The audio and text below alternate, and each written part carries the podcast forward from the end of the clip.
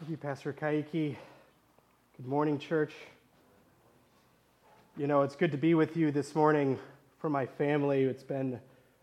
Sickness has been coming through our house for the better part of a month. Likewise with Kaiki and Matt's family as well. So pray for your elders that we would be able to get over this sickness. But 'tis the season, right? But it's wonderful to be with you. If you're new here for the first time, I just want to say welcome, and you are very much welcomed here, and I hope that you get connected and find a home here. And if anybody is interested in receiving prayer, we do have connection cards in the back on the welcome desk. Please fill that out. We'd love to be praying for you. Matt, Kaiki, myself, and Brian pray for all of you regularly. And so please, if you want prayer, let us know and fill that out. We'd be glad to pray for you. Well, church, we've been going through Advent series these last few weeks. Been a wonderful time looking at Emmanuel, which by this point we all know what Emmanuel means, right? So what is Emmanuel? God with us, right? God is with us. God has come to be with us. And you know, as these past few weeks have been going on, I've been reflecting on the past few sermons. I can't help but to think about this entire story that you read in the Bible, the story of Israel, the laws, the prophecies about Jesus, and other prophetic words given to us in the Word. You know, I can't help but think about it, that all of it, it's about many things throughout the Scripture, but one of the things is that God desires to be with us, right from the very beginning, that as man and God have been separated, that God has been trying to get back with us.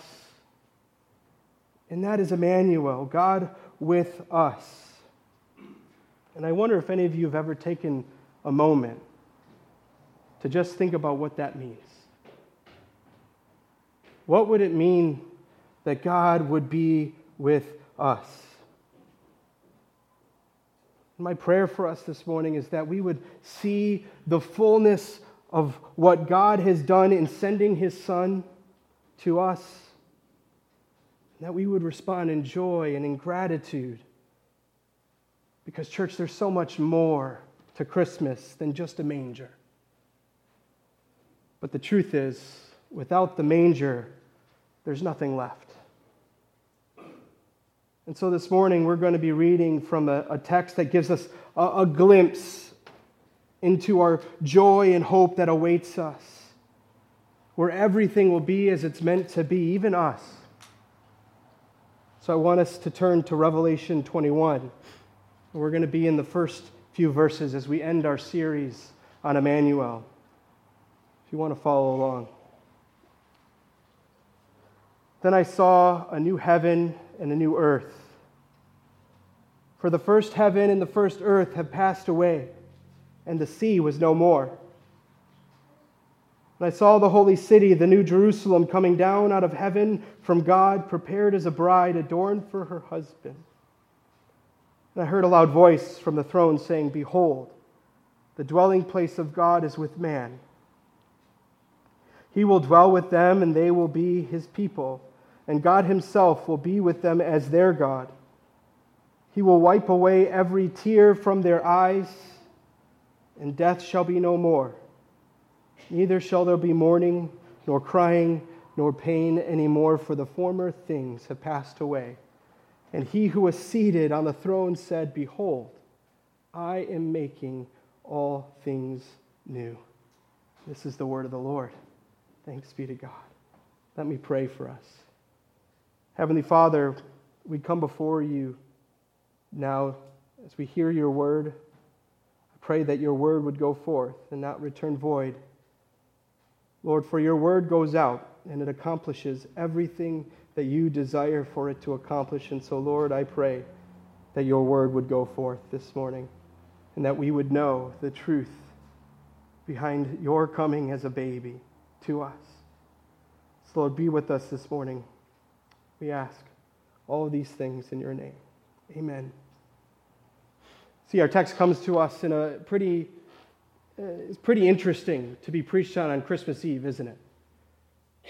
I mean, we're supposed to be in a text hearing about a cute baby born in a manger, where there's angels and shepherds and these magi coming from the east, not focusing on the end of time.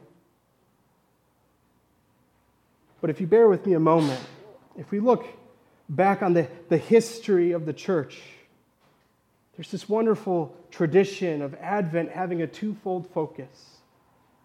See, we meditate as a church ultimately on two Advents. See, there's the one that happened 2,000 years ago when the God-man emptied himself, taking on the form of a servant, being born in the likeness of man, as we read in Philippians 2. That's the incarnation.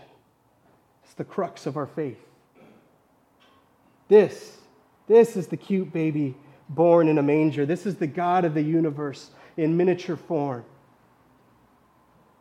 But then there's the Advent to come,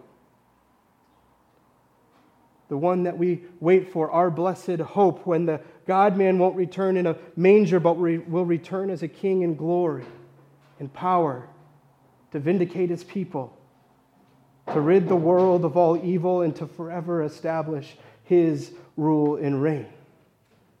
These are the two Advents.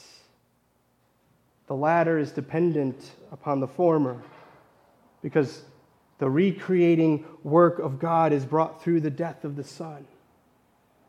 The second Advent is purchased by the blood of the first. The first is him in suffering, but the second is him in triumph. See, we started the series a few weeks ago in Genesis 3, when God and man became separated due to the rebellion of our first parents, Adam and Eve, due to their temptation to desire to usurp God and become like him in their own right, independent from him, not dependent upon him.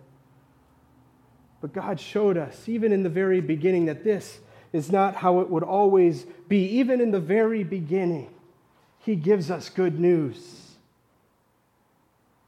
See, he tells the serpent that there will be a seed that will come from the woman to defeat him, an offspring that says it will crush his head, even though he will bruise his heel. But then in our next sermon, Matt told us that this seed isn't just going to be born of a woman, it'll be born of a virgin, but will be God with us, Emmanuel. See, the head-crushing seed is none other than God himself, the only one who's up to the task and can complete this task. And last week, we looked at John chapter 1, where we saw the Word became flesh and dwelt among us. See, the Emmanuel has come, the seed to crush the serpent's head. His advent is here. Brothers and sisters, what God begins, he will bring to completion. It's in Christ's earthly life, death, and resurrection that he has defeated sin in the grave. But we know that this isn't the end, right? This is not all that there is, because we're still here. There's still suffering. We still endure hardship. There's still striving. You know, theologians, they call this the already but not yet. That we have the forgiveness of sins. Satan and the grave have no power over us anymore, but yet their effects are still felt in us and around us, sometimes through us. We still experience tears and mourning, and the ruin of our enemies has not yet fully occurred. It's that all of this has been purchased on the cross, but Christ has not come to claim it yet. This is why everything hinges on the cross of Jesus. See, all of history points to the work of cross, both leading up to the cross, but everything that flows from it. A helpful illustration that I like to look at, if we look at history, is like a bow tie. Just to be classy, all right? where the nod in the middle is Christ's finished work on the cross. And the flow of time is the rest of the bow tie. That all of that was happening in the Old Testament and Israel before the cross was just waiting and anticipating, foreshadowing and looking to the cross, as we see in Genesis 3, the offspring that will come, in Isaiah 7, Emmanuel. And then after the cross, all that's supposed to be happening now in the church and for the rest of eternity into the New Jerusalem celebrates and rejoices as it looks back to the cross and the victory that was accomplished at it. All of time turns on the axis of Christ's atoning work and victory over the powers and the principalities. You know, all of this from a baby, right? A child born for us, to die for us, to be resurrected for us, and who will return for us, right? And our text this morning shows us the true end that all creation awaits. If we turn the page earlier to chapter 20, begins chapter 21 for us. But if we look in chapter 20, we have the final destruction of our enemies. Satan, the serpent introduced in Genesis 3, he's finally met his end. He no longer can prowl around like a roaring lion, as First Peter tells us.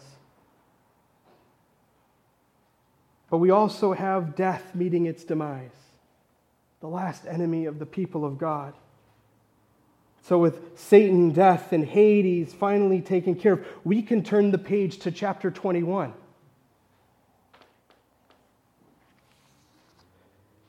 And in chapter 21, we see John says, "I saw." He turns and he looks. The phrase "I saw" is a common phrase used by John. It actually appears a lot throughout the entire book. It also says, "I heard," or "I looked." Seeing and hearing are huge themes within Revelation. So here John looks and he sees recreation coming into its fulfillment. The text tells us that in order for the new to come, the old must pass away, because the old is not sufficient to hold the perfected eternal kingdom. And it tells us that the sea was no more. It's kind of a weird phrase for John to just throw in there, isn't it? I can understand the new coming and the old going away, but what is the sea? Does it mean that the seas will all dry up when the new earth comes, that we'll have no more oceans? I don't think that's what it means. We have to know what the Bible means when we read sea. Throughout the Old Testament, evil and chaos are regularly associated with the seas. Raging nations are likened to raging seas. Yahweh is praised for ruling over the seas. We see that in the Psalms. And at the dawn of creation, the Spirit hovers over the waters. And this is not the oceans, it's chaos. And here the sea is no more, meaning that all evil and chaos have been put to rest. Reminding us of Genesis 1, as God takes chaos, the waters, and subdues it and puts it to right order. See, this is God recreating in Revelation 21. Recreating. It's what the Son came to do. It's to bring about new creation. And with all evil set aside and chaos subdued, can you imagine just for a moment what it would look like for that to be our reality? So the litany of the last number of verses spanning these two chapters, seeing Satan, death, Hades, all evil and chaos being brought to an end, now that all of the enemies of humanity and of God are defeated and put to rest, now comes the beautiful city. See, this is the final residence of redeemed humanity, which is the church, because it's adorned as a bride for her husband. See, having this future reality revealed to John implies a sort of mission for those a part of the church. And what I mean by this is that throughout the Old Testament, you have people who have patterns revealed to them in heaven, and they hand down that pattern to the people to build. See, there's Moses who's given the pattern for the tabernacle to be built here on earth. David receives the pattern of the temple that he passes on to Solomon to build.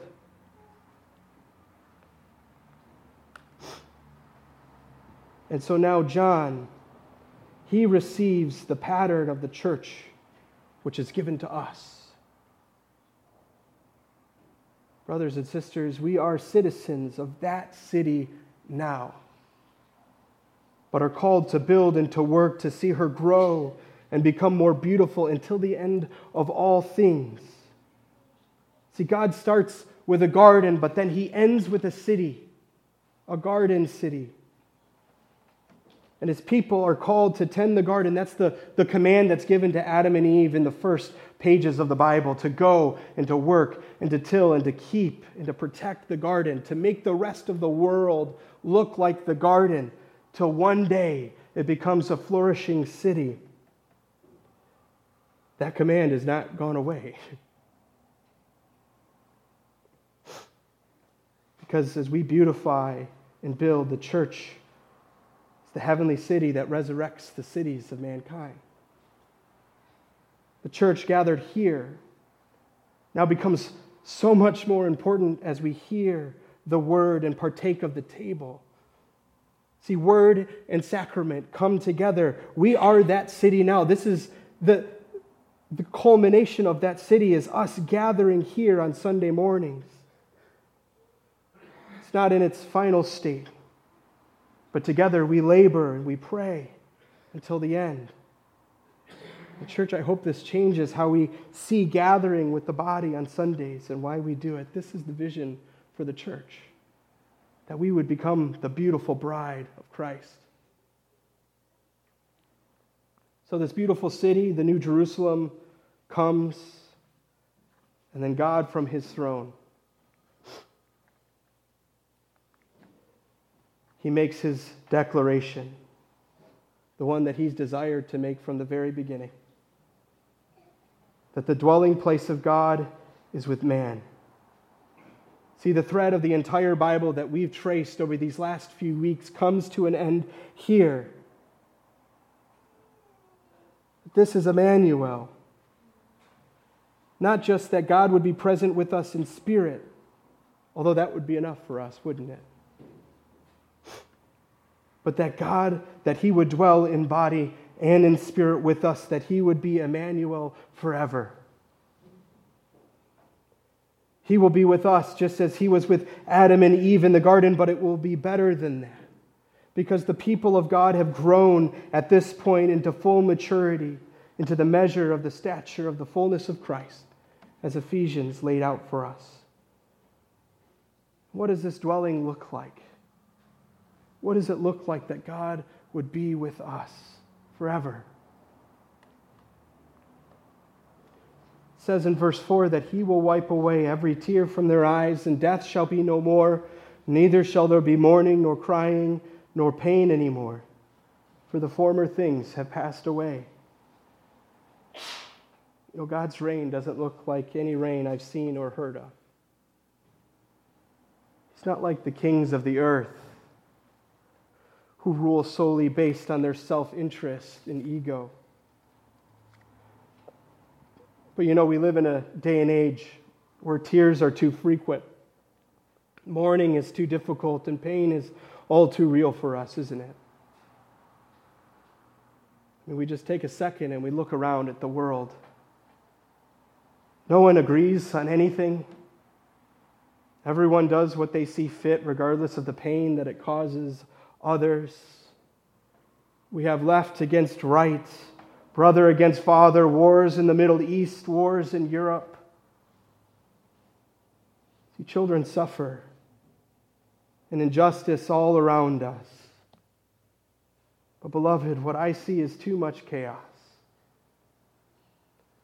But the good news Matt showed us last week that the light shines in the darkness, and the darkness has not overcome it.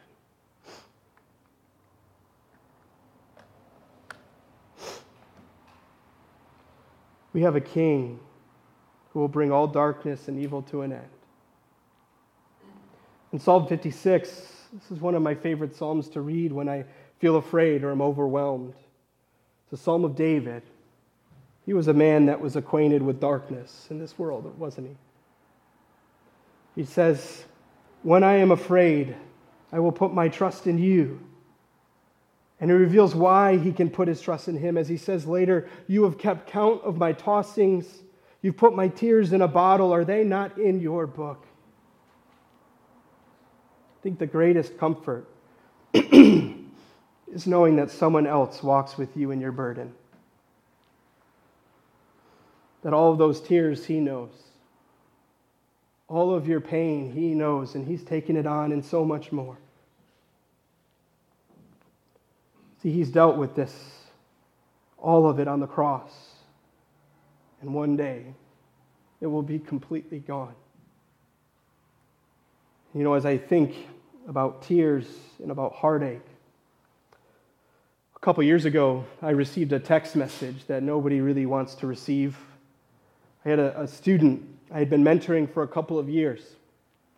We'd been meeting every week, every other week for 2 years, a year and a half at this point.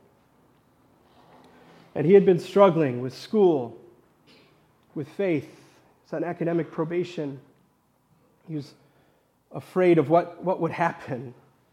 He was struggling with just the things of life, you know, the burdens of being an independent person. But this really weighed on him. And after a while, he'd stopped coming to our meetings. He'd stopped returning my text messages. So I asked my staff, he was in his dorm, in a dorm complex, and I asked him, "Hey, can you stop by and check on him? I haven't heard from him in a few weeks." And so he went and he talked with him, and then my staff gave me a phone call, and he says, "Hey, he's not doing well, and I told him to call you." The student said he wanted to take a nap, so he'd call me after his nap. But he never did. And around 7:30 in the evening, I received a text that basically told me that he wanted to commit suicide, and he was at a nearby lake. So my staff and I got in our car, and we hightailed it 5 minutes out of the city to this small lake. We got there and we waited. We walked through the woods about 10, 15 minutes, crawling over logs, through the trees, and finally we found him. And he was standing in the water, about 20 feet offshore, in the rocks, with the water up to about his knees. And the first words out of his mouth was, "Tell me one reason why I shouldn't do it." You know, there are moments in your life where you feel invincible. You feel confident that you could take on the world. I've had many of those moments in my life. I was a young man once. But let me tell you, this was not a moment that I felt like that. I was afraid. I was scared. I was not adequate for the task. I saw chaos and the tears and the pain up close and personal, in my face. And I pleaded with him for what felt like a lifetime. I don't know what I said, but I probably told him that he's held by the Savior even now, that Jesus knows his pain and stands with him. I told him how much we cared for him, how much he has a family that loves him and wants to surround him. We all just need to hear that from time to time, don't we? It was a back and forth. I told him that you can fail every day of your life, but God will never leave you nor forsake you. That you could feel like you're at your end, but know that God holds you.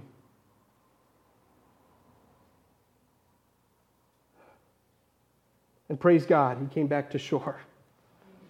And we cried, and I held him. In a couple days, he went home to be with his parents. And I talked to him from time to time.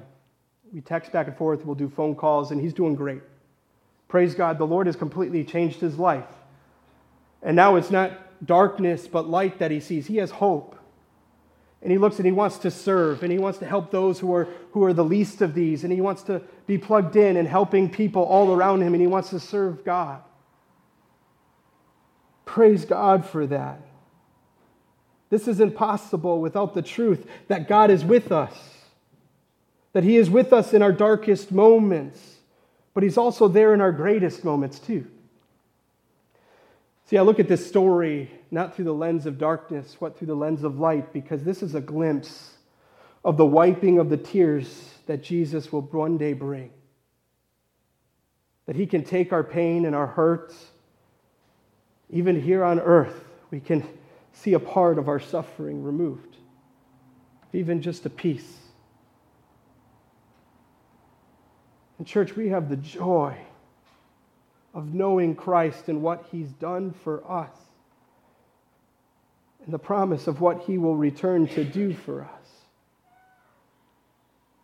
We have comfort knowing that Jesus knows our pain. He's experienced our pain and so much more. And not just that he sympathizes with us, but that he has the solution for us. It's right here. Church, there will be no more pain,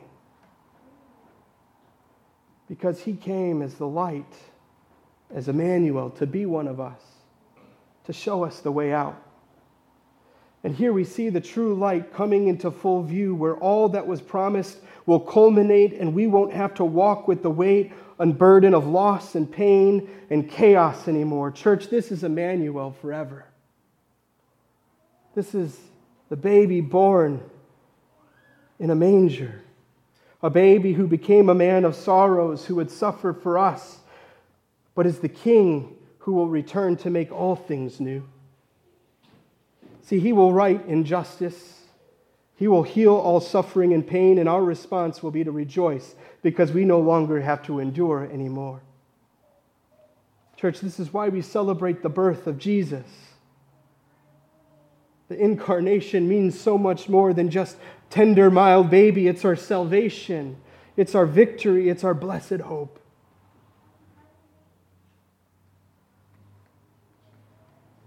But because we know how he will bring a true end to suffering, this means that we are to build and to image what will come into fullness later. And imperfectly, I have to say. None of us are perfect, even myself. We've made mistakes. We've made mistakes as a church. We have to own those mistakes.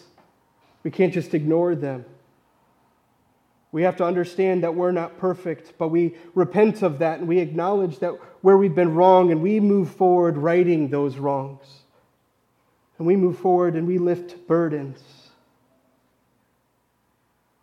We care for the least of these and proclaim the good news of what God has done in Christ in all things. The truth of Christmas should lead us to pray and to labor for the bride of Christ to be made ready. We don't just sit back. We don't just eat our Cheetos and wait on the couch until we get taken away. We partner with Christ, and we participate in the life of the church. We serve. And we follow Jesus even when it's difficult. See, there are plenty of ways to serve and to participate within the broader church in preparing her. We partner with missions organizations that help the poor and the homeless. We partner with those who help women going through pregnancy alone. How are ways we can get involved? We see that where there is wrong or injustice, and we upend our own comfort in order to stand with those affected. And in all circumstances, we tell of the hope that we have in Jesus, that all who belong to him can rejoice that one day he will return and be established as king forever. This is why we celebrate Christmas. This is why we as Christians can't wait till December 25th. Not just because of gifts, although that's a wonderful piece of the celebration, but because our hope was born this day, that we may never forget the joy of knowing our salvation draws near. And I hope, my prayer is that this radically changes how we see Christmas. That as we meditate and we think about what Christ has done, that it will draw our eyes to see and our hearts to leap for joy at what he's still going to do. That maybe we might catch a glimpse of the new creation, even now. And so as we wake up tomorrow and open gifts, take time not just to be thankful for those gifts, although you should, but to be thankful for the ultimate gift giver. Because it's in him we have received the greatest gift. A king who leads us out of the darkness, who brings an end to our suffering and ends the tyranny of the night. So church, let's celebrate the promise born tonight of Emmanuel forever. Let's pray. Heavenly Father, we thank you for your Son, that you have given him to us, and that one day he will return, and we will rejoice. And Lord, we even rejoice now, knowing that you have purchased that for us. Lord, we ask that you would help us to celebrate this season, that we would see the true light that has come, that we would see you as the answer to everything. Lord, we just pray that we would carry that hope with us wherever we go, no matter the circumstance, no matter the trial, that we would know that you came for us, that you draw near to us, and that in our pain, you are with us in pain. One day you'll rid us of all pain. So Lord, we turn to you this morning. We pray, may your kingdom come. Amen.